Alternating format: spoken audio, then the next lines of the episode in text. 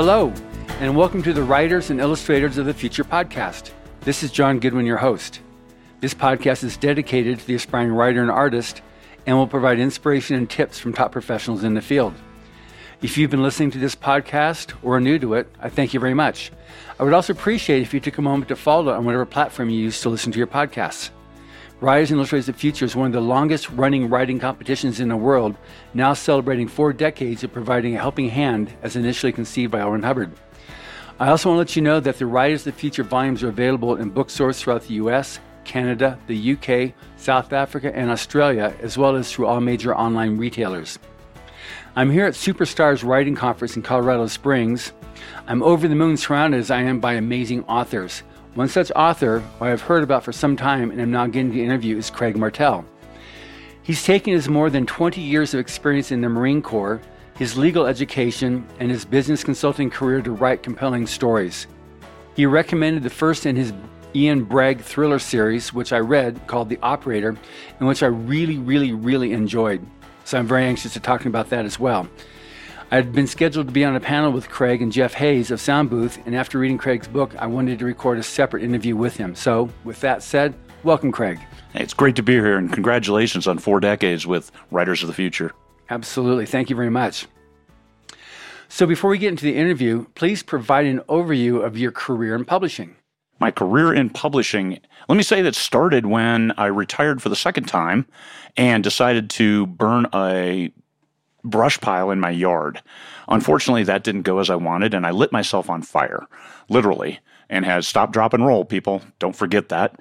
And so I put the fire out, had second degree burns on my legs, and uh, what what did what could I do that was less hazardous to my health? Let me write that book I always wanted to write, and that was October of 2015, and I have been writing full time ever since once I started writing, I realized that I liked it.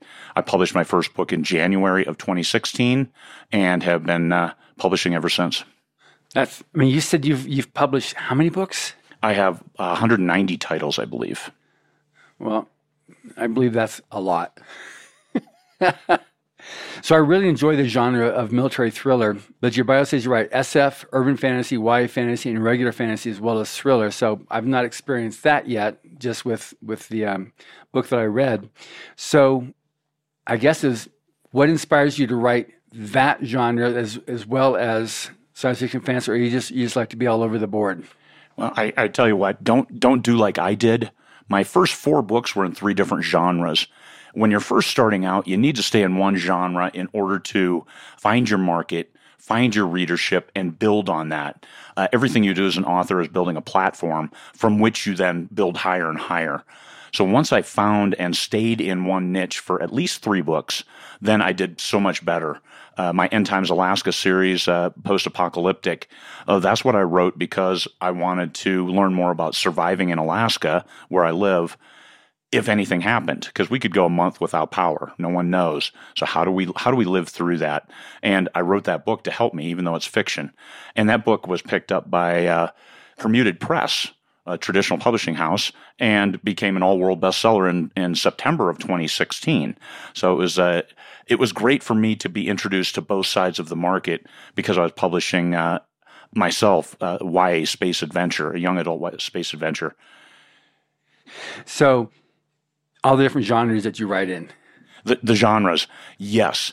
Uh, find your genre, find what you really like to read, and then write that because you're going to have the, an innate understanding of the tropes of what readers will expect from that genre, and you can deliver to that. Your pacing will be comparable to the stories that you've read. If you've read great books, you're going to write a great story because you you try to replicate and let's say, model yourself after those that you've read.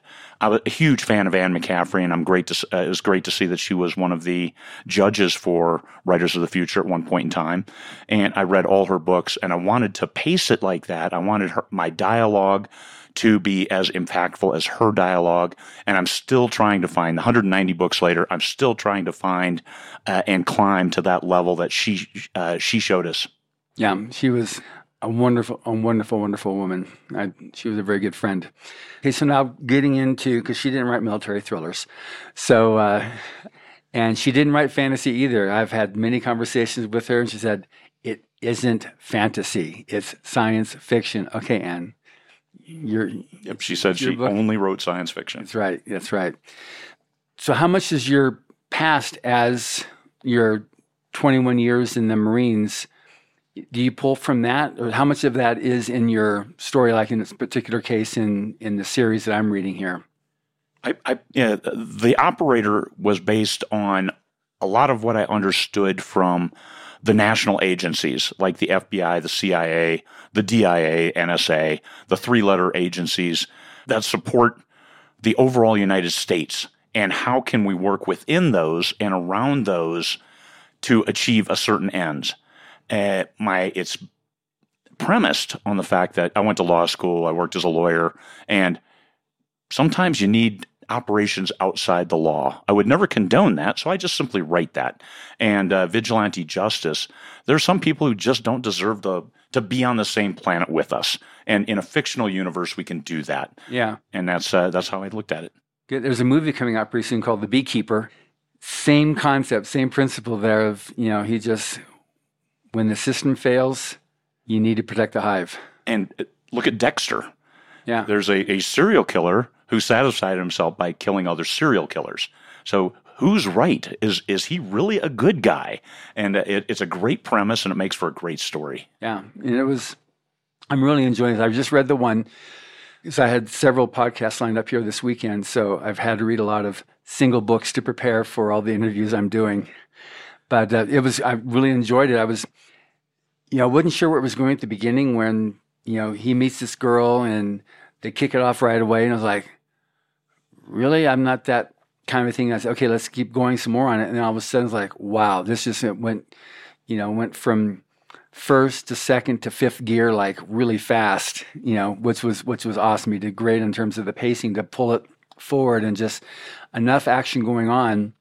I have trouble with with books that have like 20 subplots going at a time, these long, super epic, very involved, all types of stuff. Um, I'm just, I can't get that involved in a book to to to enjoy it. So there was enough, you know, uh, plots working, weaving in in and out of each other that I could really do. It held my interest, and I could move through it, and really enjoyed it. Which is for me, it, it's good. I, I mean, I read a fair amount, but I like that. So I'm not like having to be so like because it's fiction. It's a story. I want to be entertained. I don't want to have to like use so much brain power to kind of like keep up with the stuff. So that's one thing I really, really enjoy about your writing. Oh, thank you. And as I try to, uh, I might call myself a pulp author. I, I try to make my stories Comes across, deep, yeah. But I, I, I, want them easy to read, easy to, to digest, with small messages inserted here and there. Yeah. Uh, we talked earlier about uh, Battlefield Earth, uh, L. Ron Hubbard's uh, Battlefield Earth, and the pacing of that story and the subplots. There are a lot of plots in that story. However, they're linear. They chronologically happen. Here's one yeah. thing, and then he transitions into almost a completely different genre, and then that goes for a while, and then he transitions again. So it keeps moving the plot forward while introducing these interesting subplots. But they're not sub; they're all on the on the main spine of the story. And I, I'd like to think that I do that with my stories in that I write I write chronologically. I don't like jumping back and forth. And this one's first person POV point of view. So it will always be from his perspective, and that's how the story keeps moving forward. That you don't meander. Yeah, and then we also mentioned too when you're talking about Battlefield Earth that it's a book. It's science fiction. It's also adventure. It's also western. It's also um, it also gets into international finance it gets into uh, all types of military, politics, even religion, all these different things he touches on. And it's very few books. I'd be hard pressed right now to say one that I could think of right now off the top of my head, but that can touch on all and have all those genres in there. And I've got people from all, oh, I only read this, I only read that, who have read and go, yeah, this is a great Western. Yeah, this is a great thriller. You know, it's just And and if somebody if you if you read science fiction, I, I encourage you to read some Louis L'Amour or Zane Grey. They tell great stories. Yeah. They're westerns, they're quick reads, but they are great stories, great pacing, and most importantly, you've got an antagonist and a protagonist that you cheer for both at different times of the story. Yeah. And that's just as a point also on, westerns too, because uh, True West magazine says if you enjoy Zane Grey and Louis L'Amour, you're going to love L. Ron Hubbard on, on the westerns that he wrote. So now one thing, and we're going to, I got a whole page, couple pages worth of questions here that okay, good. I got him now. I got him for one hour. I'm going to like milk this puppy. So, uh, one of the things that I really respect you for is your contribution helped create the 20 books to 50K. So I know that it's Michael Anderle and Judith Anderle, who have both been guests on this podcast before, but now your relationship with them. And I know you can talk about us about your contribution to Kurtherian Gambit, which I love that series. You know, Beth Beth Ann is, is so kick ass. So how how did that relationship evolve, and how did that the whole thing with the twenty books to fifty k? How that evolved? Okay, uh, I, I uh, met Michael Anderle probably February of 2016 through Kboards and that wasn't uh, the nurturing environment we were looking for for new authors. And Michael had a number of friends, readers, uh, fans who uh, he left Kboards and went over and started his own group, 20 books to 50K. And all that is a simple retirement plan. He came up with the concept while sitting on the beach in Cabo that if uh, he made $7.50 from each book he published each day, what would it take to make fifty thousand dollars, which is what it takes to live comfortably and retired in in Cabo, fifty thousand a year. And he simple math, twenty books. If you have twenty books earning seven fifty a day, you'll make fifty thousand over the course of a year. And that's that's it. It's a retirement plan. So he named the group that. I was one of the first 50 over there because I had uh, a, a, similarly poor experience with Kboards, just looking for help and not finding it. And he said, We're going to talk about what we do and that's it. We're not going to self promote, and we're not going to be uh, we're not going to uh, we're going to be nice to each other. We're not going to be dicks. Uh, I'm not sure what level you can have for your for your that podcast works. here. So be nice to each other, and uh, we went over there. We talked about, hey, what's working, what's not working, what's uh, how about a brand, how about platform building, uh, what about marketing, what newsletters are we using, and and just talked about all the different things. And people uh, flocked to us because it was a safe environment. We had uh, a good group of admin, admins that kept people from derailing or pillaring or uh, creating conflict that wasn't necessary. Because mm-hmm. how I publish my books and how I promote my books has nothing to do with me telling you how you have to do it. And that's one thing we we avoided. We don't tell anyone how they have to do it because we don't know. Right. Every every genre, every book is unique. Uh, every book is unique to the author. As long as you write it, you got to get it out there. And, and I'll tell you that your words have value. As an author, you get paid to practice. My first book is still earning money, good money. My second book, my third book, they're still earning, even though I have 190 out there because every book has value. You get it out there, people will read it, and readers will be forgiving. I mean, you don't want to have a typo on every page, but readers will be forgiving on your story and will recognize that you've improved over the years, but they're still going to go back and say, yes, this was still a good story. Uh, you can always publish a great story. You can always sell a great story, but you don't want to uh, be paralyzed by perfection and think that it has to be exactly like this author that I love which most of us do. I'm like, I published that first book and I wanted to be like Anne McCaffrey's, and it wasn't. Uh, it was good, but not great. Okay, it was my first effort. Uh, I play a lot of golf. My first round, if I'd have shot, uh, if I would have quit because I didn't shoot par, uh, I would have lost out on a lot of enjoyment that I've had on golf courses over the years. And the same thing with writing. I've had a great deal of success. I mean, a great deal of success with my books. And those first ones, just not right away. I needed to learn how to market them better. I needed more books in a series. You can't write one book and hope that it sells and then say, well, my marketing's not good with one book. Imagine opening a store and putting one product on the shelf. You have to be a great salesman to sell that one product, or you can fill the shelves and people will come to you and look and browse and then pick up one and then another and another. It's a lot easier to sell 10 books to one person than it is uh, one book to 10 different people we do the best we can when we write. Uh, you surround yourself by good with uh, good people. Uh, by joining Michael in 20 books to 50K in that group and developing it, we formed some great relationships. I can always uh, call Michael at any time uh, of the day or night and bounce an idea off him or ask for assistance or just talk about nothing. And some of the other people who we met in that group right away, uh, I have my insider team, four of Michael's readers who came over on me because even though we publish a lot, they can still read a lot more than we can write. And so these four people will read anything I write at any time and give me uh, good and honest feedback to make the story better. And it's all about making me better as an author. And, and we're all working together. I give them shout outs in every one of my books. Uh, I have a good editor. I have uh, great cover artists. And if we find anything in the book, this is the 21st century. If there's a typo on page four, I can fix it right now, re upload it, and the next person who buys that book will get the one without the typo on page four. Uh, welcome to the 21st century. It yeah. makes life so good that we can do those kinds of things and that we don't have to do a 10,000 run offset print.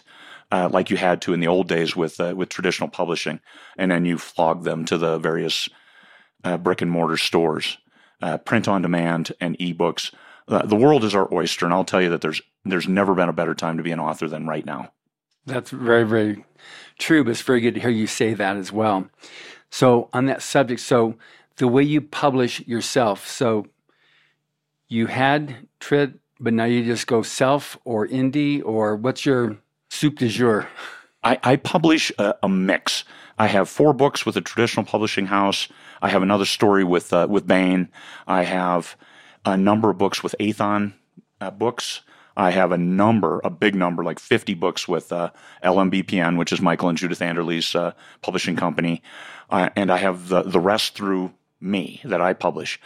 The good part about that is if something happens and Amazon closed my account, I would only lose a quarter or less of my income. By publishing across the board with a number of different entities, I will always have revenue coming in, whether quarterly, whether monthly, uh, whether annually. It, it, doesn't matter. It's still revenue that counts uh, towards the greater good. And if you publish yourself, you just have to be a little more aware and pay closer attention to the rules. The good thing is once you establish yourself in the business and have uh, developed closer relationships with the companies like Amazon or Barnes and Noble, you kind of get a heads up if you're uh, if you've done something untoward, unwittingly, mind you, but still uh, that might run afoul of the rules, and you can fix it before it ever becomes an issue, uh, rather than hey, you got your account closed because of an issue and you don't know which one. Right. Uh, it, it's uh, this is a world where everyone wants to make money, and Amazon makes money if I sell a book. I make money too. Uh, we both win if we get those books out there. If they have a bad reader experience, if we chase readers away from Amazon because uh, the books are bad or there's a lot of miscues within the formatting and the reader experience is poor, then then Amazon doesn't need you. They find they will find somebody that will create a good reader experience. Uh, a, an author like A.G. Riddle, he has such great conversion, and he publishes one book a year every couple years, and still does extremely well because great reader experience. His conversion, if somebody goes to his his product page on Amazon, he makes the sale more often than not. Mm-hmm. Whereas 10 to 1 is good. If 10 people click over to your page and you sell one book, that's good. And and you think about it, geez, if I'm paying for 10 ads at 50 cents a click, I just paid $5 to sell my book for $4.99 to earn $3.50 profit. Okay, let me think about that. You're not going to make it in volume. Now, but if you have a second, third, fourth, fifth book, what you're doing is you're paying to bet. It's uh, you're betting that your first book is good enough that when the person reads it, that they're going to read the second book and third book and fourth book, and that's where you get your gravy. Uh, Ian Bragg, uh, the, you read the first book. I have five books out in that series. They're all translated into German, which the German market is great for thrillers. They're all available on audio. I'm writing book six right now. Book seven will come out by the end of the year. So two more books uh, that I'll add because uh, uh, Ian Bragg has been very, very good to me, and the readers give me great feedback and appreciate the stories. And plus, it's really huge in Germany. Uh, they they love to hate Ian Bragg. The the star rating in Germany is three point seven. So it looks like what is this? But they it sells really well day in day out, and uh, Uh, Wow. they, they love to hate Ian Bragg. Wow. Go figure. I mean, I, well, so far, I, I think he's a pretty cool dude. Thank yeah. you. Thank yeah. you. So, on the um, on writing in another universe, because you work, you've written with Michael on the on the Kurtherian Gambit universe, and um, it's it's what he's done with her, and it's she's unique, very foul mouthed, and if you're if you're at all sensitive about that, this is not your series. But it was it's very she's very refreshing how she does it. It's just that if that's not part of your mindset, then it's not for you.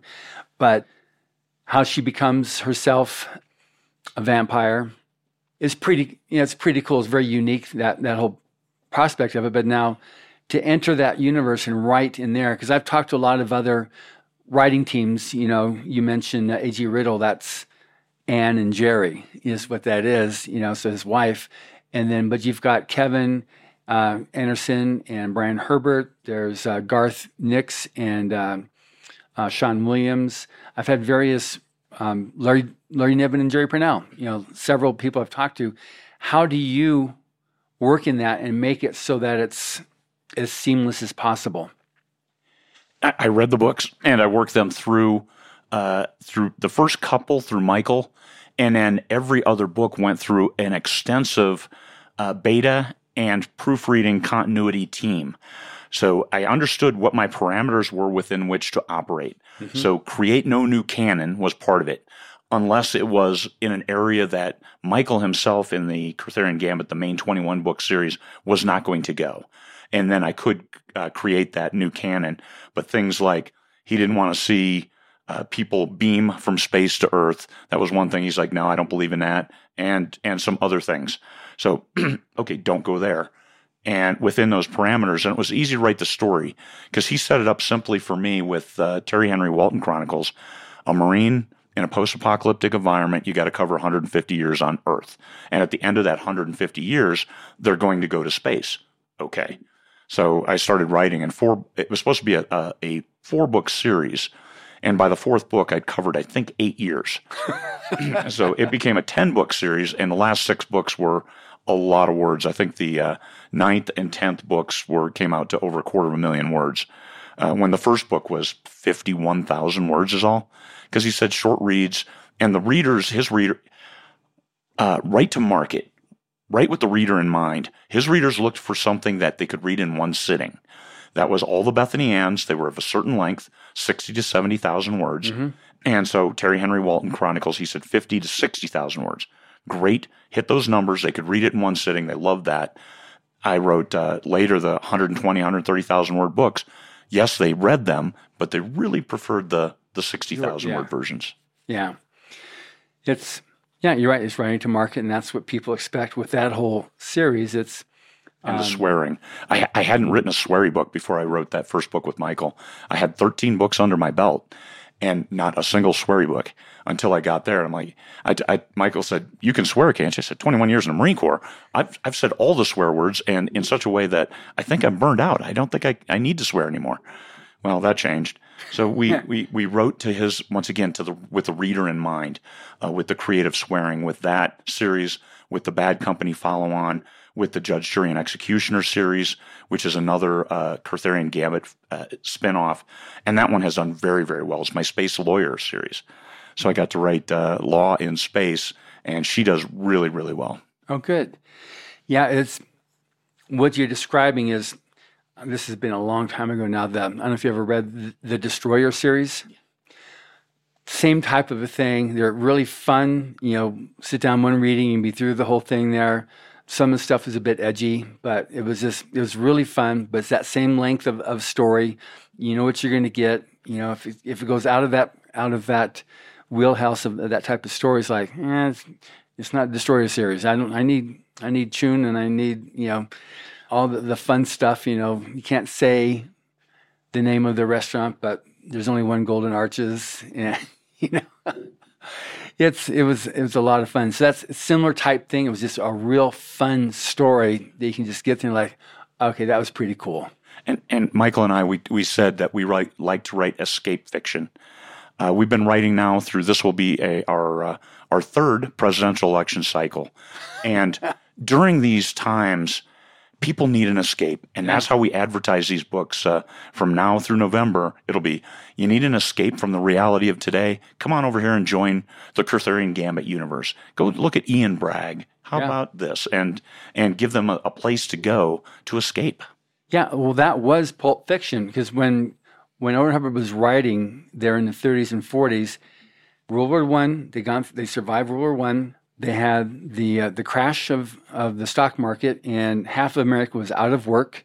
Uh, the other half wasn't sure if they were going to still have a job or not, and they needed the escapist fiction. But with that, with the hits with some of the writers, of which he was one, you need to have characters that people could identify with. You know, they're they're struggling, but they made the right decision and went on and they actually won the day. You know, and that's one thing that I think is really important with this with this type of stress going on right now. And you know, the the current society hasn't experienced a major war since um, World War II. You know, Vietnam was was bad, but it was a different thing. You know, Half a million people were deployed Yeah. in Vietnam, but millions, and they left for four years. Yeah. They were gone for a long time in World War II. yeah.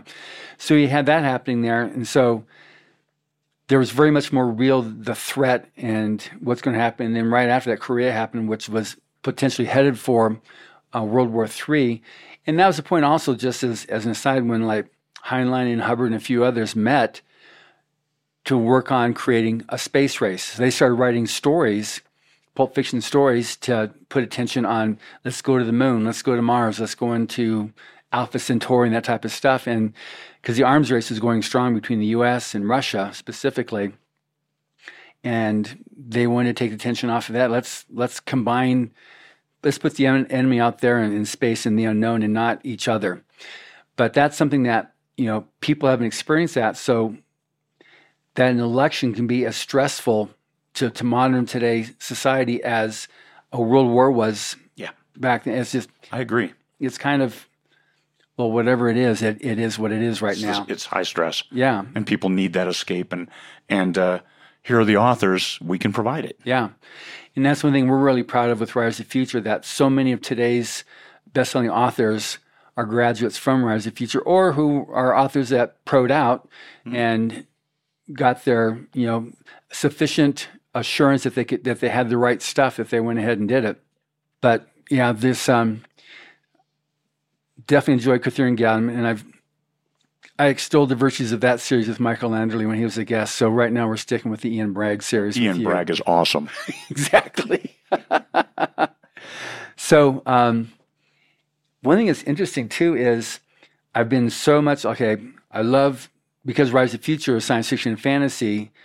I stick to that, but then all of a sudden, you know, well, here's my my book that I want to you know want you to read, and military thriller, and like I really enjoyed that that genre, and um, what is it about from your experience that makes it such a a high interest uh, genre that, that does so well.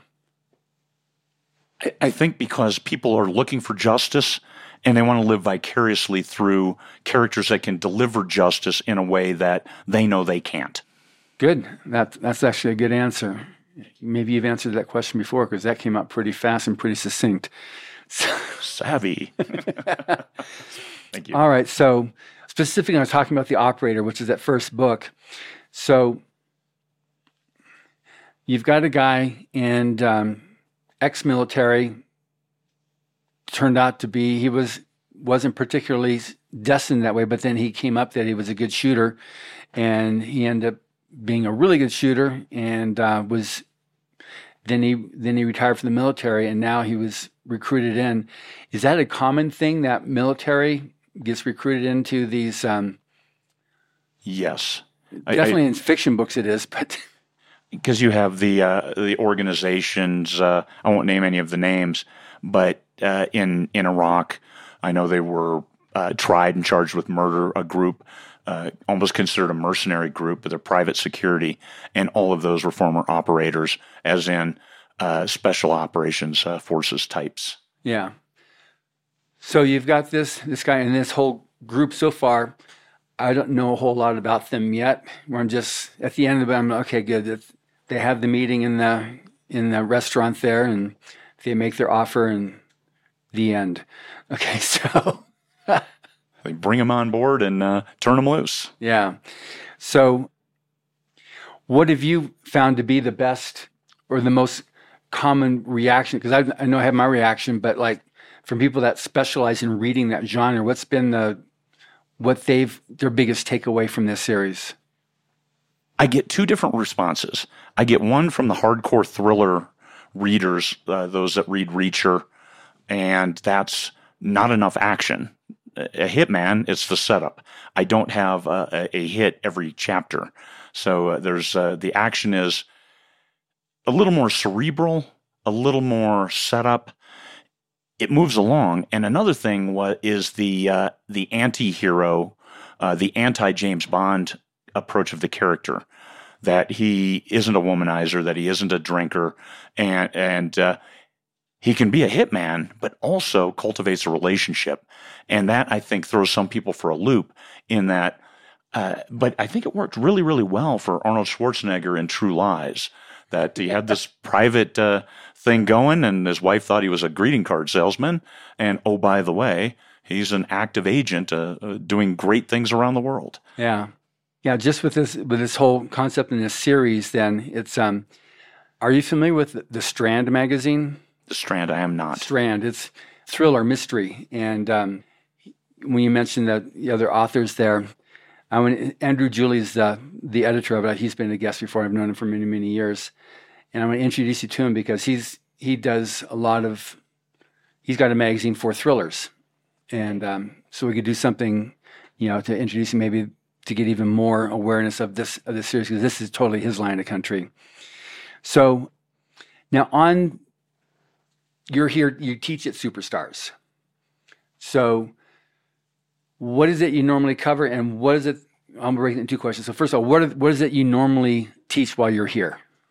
Uh, when I'm at Superstars, I, have taught both times on craft day, uh, skills day, and I taught including incorporating the five senses into your stories. That was last time. And this time, uh, starting strong, writing great first sentences and great first paragraphs.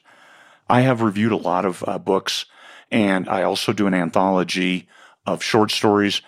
And you need to hook me in that first paragraph. And that, I think that's most readers because uh, we've got the attention of a goldfish nowadays, good 10 seconds. So have you hooked them within the 10 seconds? You tell them what the story is going to be about without giving a synopsis. You do it in one sentence. Hey, the earth is destroyed. Humanity has a chance. What? It was the best of times. It was the worst of times. Man is an endangered species. Man is an endangered species. What? A great, great uh, hooks.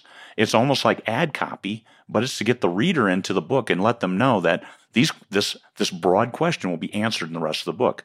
You'll introduce them to the tone of the story, the tenor, maybe the characters, maybe the inciting incident, that thing that triggers what will then happen in the book. Uh, that first page is so critical in the Kindle Unlimited universe where people can change books every 10 seconds if they want. Yeah. You, you want to hook them. You want them to read your book and escape into your, your world. That's good. You mentioned uh, uh, senses. I haven't actually talked to somebody about that since uh, Dave Wolverton, Dave Farland, where he talked about you know that on some of the interviews we did with him. So the importance of, of senses in storytelling and what it does and how it can how you can use different senses to one trim the word count quite a bit but how it also helps to evoke images which sucks the uh, imagination all the more into that story. Can you talk discuss that a bit please you bet. You want three dimensionality in your story. You don't want it uh, two dimensional, as in a black and white image on a on a pa- piece of paper. What you want is you want them to smell the scene. You want them to see the scene. You want them to uh, uh, uh feel the heat of, uh, of of an explosion. You want them to feel the pain of a of of a cut or an injury, and uh, the taste of metal in their mouth when if they've gotten punched and they're bleeding you want them to, you want the reader to engage with their senses because then they're more, they're going to stay on board. Uh, we don't always remember the words we read, but we will remember how we felt. And senses, uh, you'll smell something, you'll be walking along, and it will remind you of something. Your your olfactory gland is a, a, a key trigger for your memory, just like anything else. Whether it's the taste of something, whether it's a, a sound you hear, putting that into your into your stories, you're helping evoke those emotions from your readers and they'll remember how they feel. So it's like, ah, Craig Martelle book.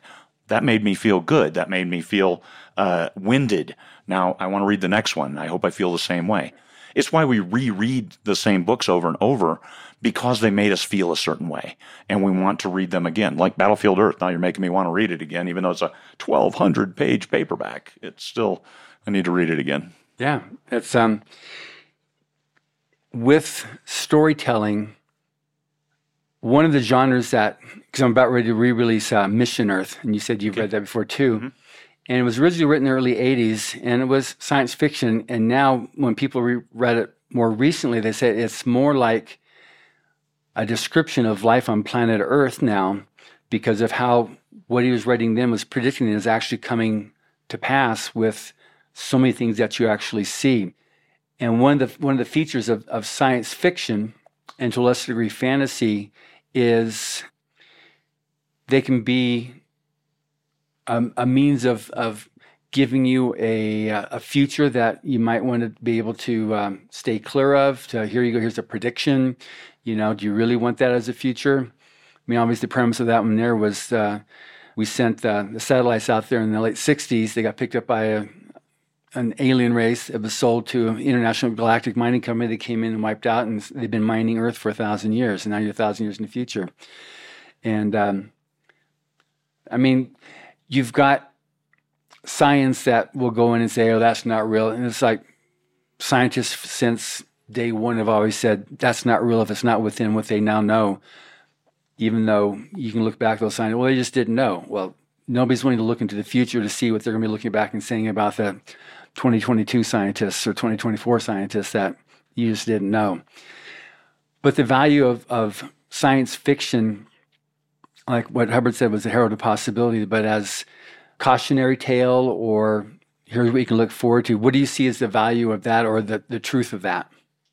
When it comes to Mission Earth, at the time in the 80s, and I read it probably late 80s, it was uh, near future, like a near future, almost techno thriller uh, it's still science fiction, but now it's more like just a fiction of Earth. Like you said, this is a uh, a, a picture of how Earth could be right now. Uh, you think about Wagon Train to the Stars, what became Star Trek, and the uh, uh, tablets, signing tablets, and all of the stuff that they used that's now become uh, common day objects, like an iPad. Uh, that was you first saw that on on Star Trek. Mm-hmm. Is that a great thing or not? And, uh, uh, we had some great, great uh, uh, authors that wrote for Star Trek uh, who kind of set the tone of what good science fiction can be. It, it's a cultural issue of today, an issue of today, presented in a safe way on a science fiction backdrop, which then makes it palatable. Mm-hmm. Uh, you look at the you look at Star Trek through the eyes of the times, uh, the civil uh, the civil rights riots of the '60s, and hey, they have a black woman, they have a an Oriental man, an Asian man on on the on the bridge. What is this? An alien? And it was all okay because they made it okay, mm-hmm. and they they didn't uh, give it any kind of extra credence. It's just it just is. And that is the world that I like to think that we've become, that anybody can be anything they want. And, and because, hey, there's no prohibition to what you can do based on your ability. Like Uhura, she's a com officer. But at one point in time, the navigator, they chased him off the bridge and said, Uhura, take this, take his seat. She jumped in there. She was cross trained. She can do any of the jobs. Because of course, you have to be able to do somebody else's job. In the military, we learn that readily the uh, uh, especially uh, in the Marine Corps, where every Marine is a rifleman. But then you have to learn what two levels above you, what their jobs are, and be able to do those. Same thing with the science fiction. It embraced that thought that, hey, anybody should be able to do anybody else's job because you might be called upon to do it.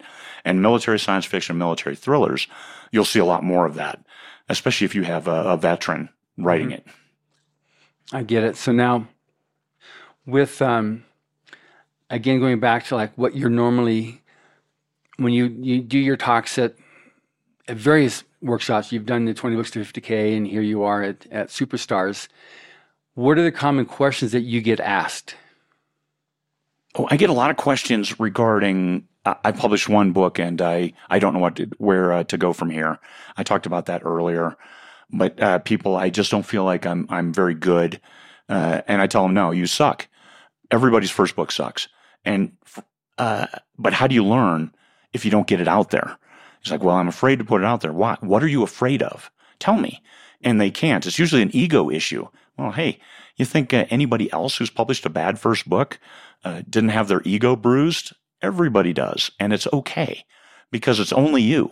And and people will be mean. What your first day on the internet? No, people will be mean, but you're going to get better.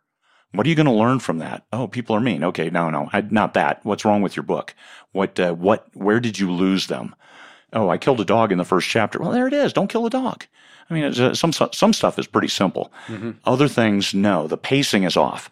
You have high action in the first two chapters, and then all of a sudden you go to uh, uh, uh in the cornfield. You're cutting the, the, the, the corn down, and you're just uh, digging rows and furrowing the field. And no, stop it. If you're going to have high action in the first two chapters, you need to have high action throughout because you've set that pace, you've set the tone. Uh, manage your reader expectations. Give them what they expect.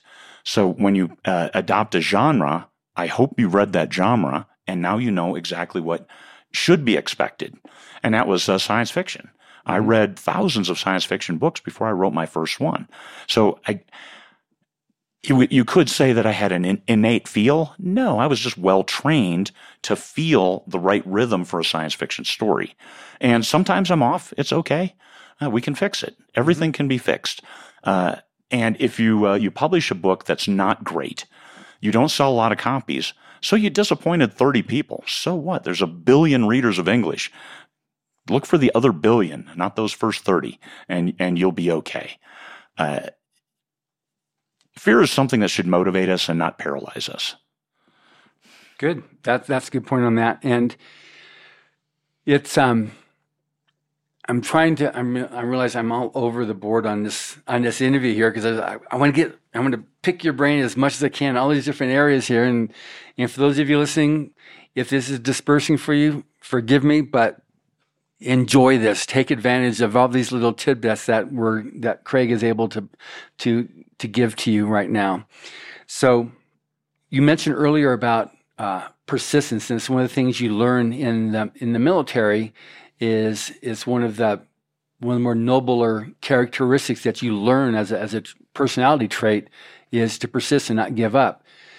How does that translate and the value of that as a writer? The, the most important thing you can do when you're writing a book is write it to the end. Finish that book. Because if you finish it and you keep diddling around with it, you rewrite it 20 times, you've still written only one book. Your words have value, even words that aren't good. Because if you learn, then your next book will be better. And so you've gotten better. You become a better author. So you take your first, you pull your first book offline and you take that second book and now it becomes your new first book. And you're going to realize that the readers are looking for entertainment. There's a lot of people out there looking for the right entertainment.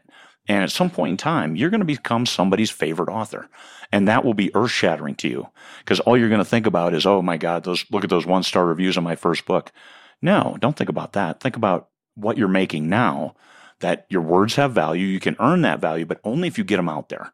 And if you get them out there with a continuous improvement mindset, you're going to get better. You're going to learn from the feedback. You're going to learn from just writing because the only way to get better at writing is writing. So you write one book and you rewrite it 20 times. You've still only written one book. Mm-hmm. You need to write new books. You need to go uh, and get on that pottery wheel and make a new pot every day until finally you get it and say, aha, because experience, experience and wisdom. But you're making those pots while you're writing the book all the way through to the end. My endings are weak. Great. Write better next time. Why are your endings weak? Do you know how your book is going to end when you start it? When I write books, I write the first chapter and the last chapter. So then I write everything in between. I know where I'm going. If you know where you're going, you can get there.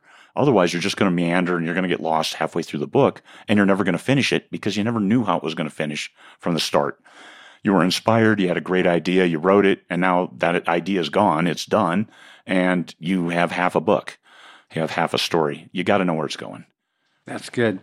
And on, um, I guess, on the subject then of of writing itself, I know some of the the greats that I've interviewed that were past judges said, you know, throw away your first half million to million words. It's just forget it. It's you're learning. You got to build your own voice too. And so, like you said, you wanted you were trying to emulate Anne McCaffrey. That mm-hmm. was you know the, who you wanted to to write like. A lot of people have picked their you know their their author. I want to be like boom that person.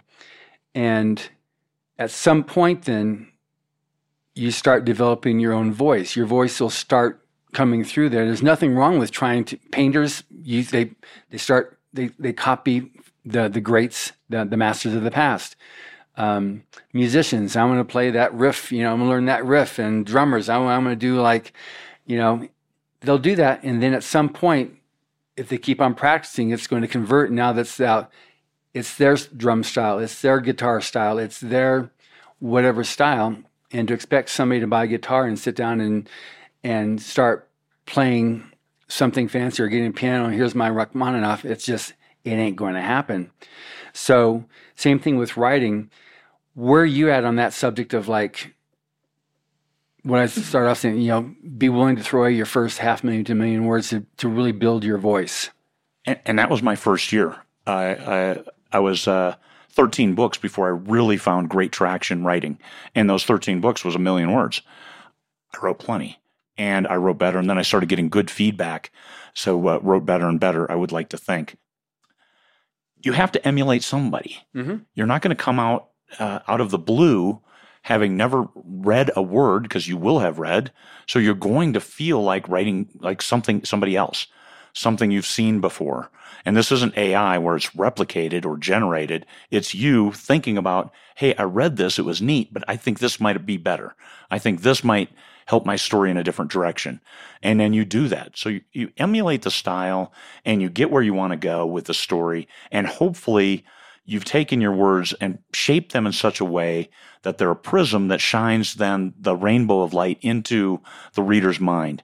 You want the reader to see what you're trying to make them see without dragging them by the nose ring. You want to just paint the picture and let them fill in the details. Uh, I, I will do that with a lot of characters.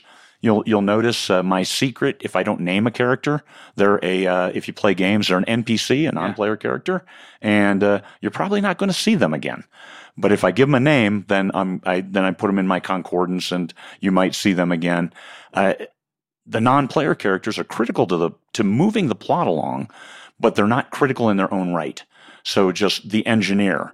Oh, I talked to the engineer. Oh, this panel. Okay, now the panel, whatever. You're moving the plot along, but that character isn't. A character stand back here while you move forward. Uh, those are the the things you learn as you move along and you develop your own voice. My editor said, I can tell within the first three sentences I have a Martelle manuscript when I'm when I'm going to edit. So that's good. You've you've got a voice that people are familiar with.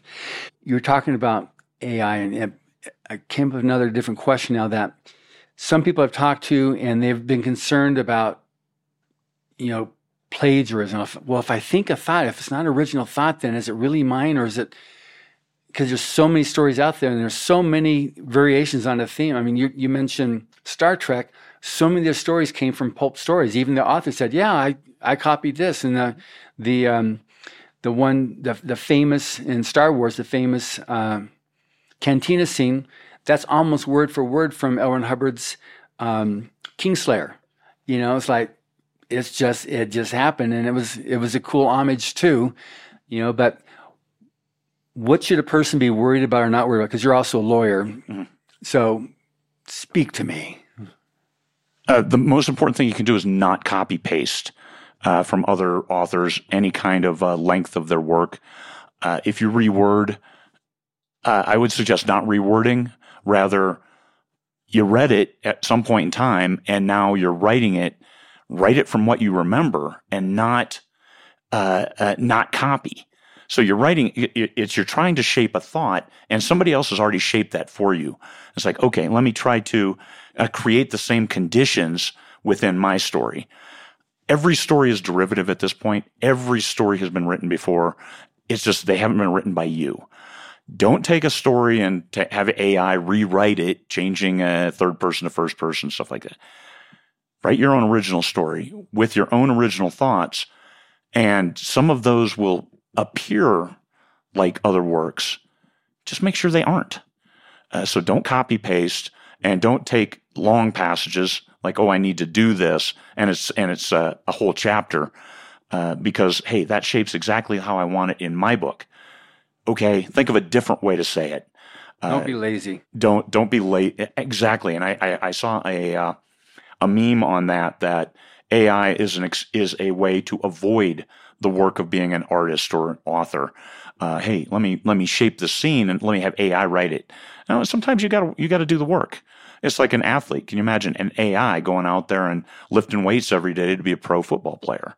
No, they're not doing that work. They're just generating it from having already read and and seen how do pro athletes prepare for the sport. Yeah. Well, no, you actually have to go out there and sweat. You have to do it, and and uh, I'm a fan of that with artists. And you'll see a disclaimer on my my current titles that says AI has not been used to generate any text in this book.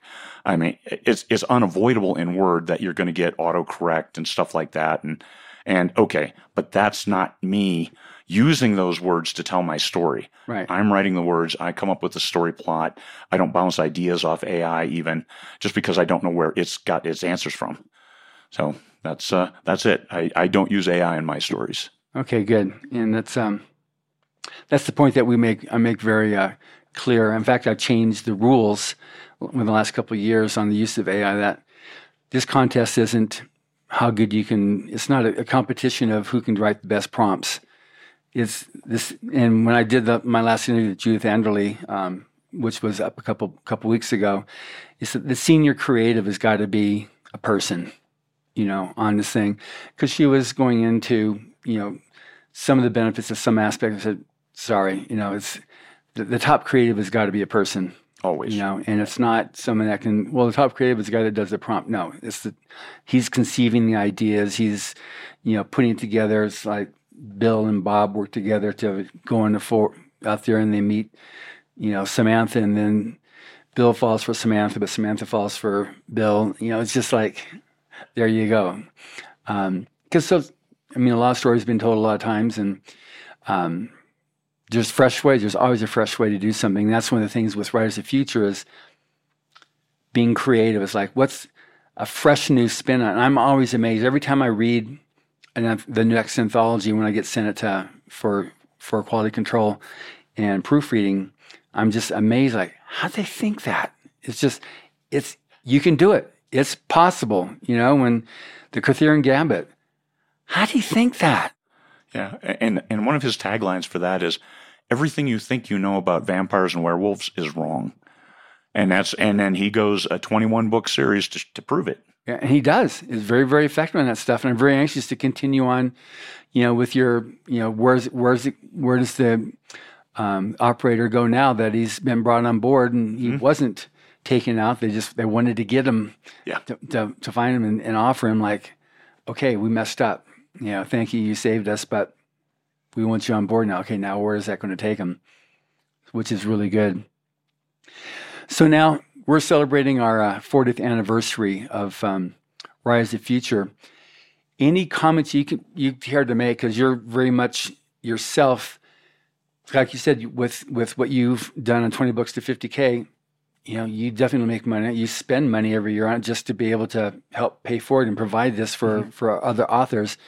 So, any comments that you care to make on the significance of L. Hubbard's legacy of endowing? I mean, he he put it into in his will. Like I'm covering, it's been 40 years. He's been paying for the contests, all the people that get flown out every year, the big award ceremony, just the whole kit and caboodle there. so, any comments you care to make about his legacy? Um, and its value to the genre in, in general? 20 books of 50k was not for profit. We did not we I made no money off it. Uh, we didn't have sponsors, so we weren't beholding to anyone.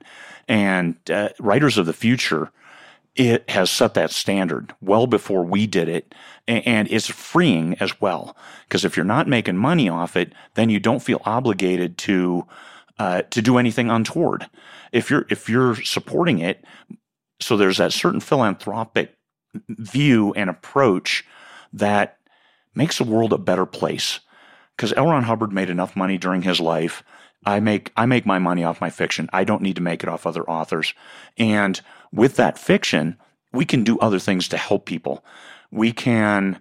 Uh, one thing I'd like to think that we did with uh, 20 Books to 50K is we changed the world. We changed the publishing landscape in such a way that a reader goes into a store cannot tell who published a book. They can see a great cover. They, they read the blurb on the back and say, yes, this is interesting. And they start reading the book, and it's a great book. And you, they find out later, oh, that was independently published. That's not a Macmillan. That's not a Scholastic. And they find out that they don't care. They care about the story. So as authors, we can do that. The barrier to entry is very low.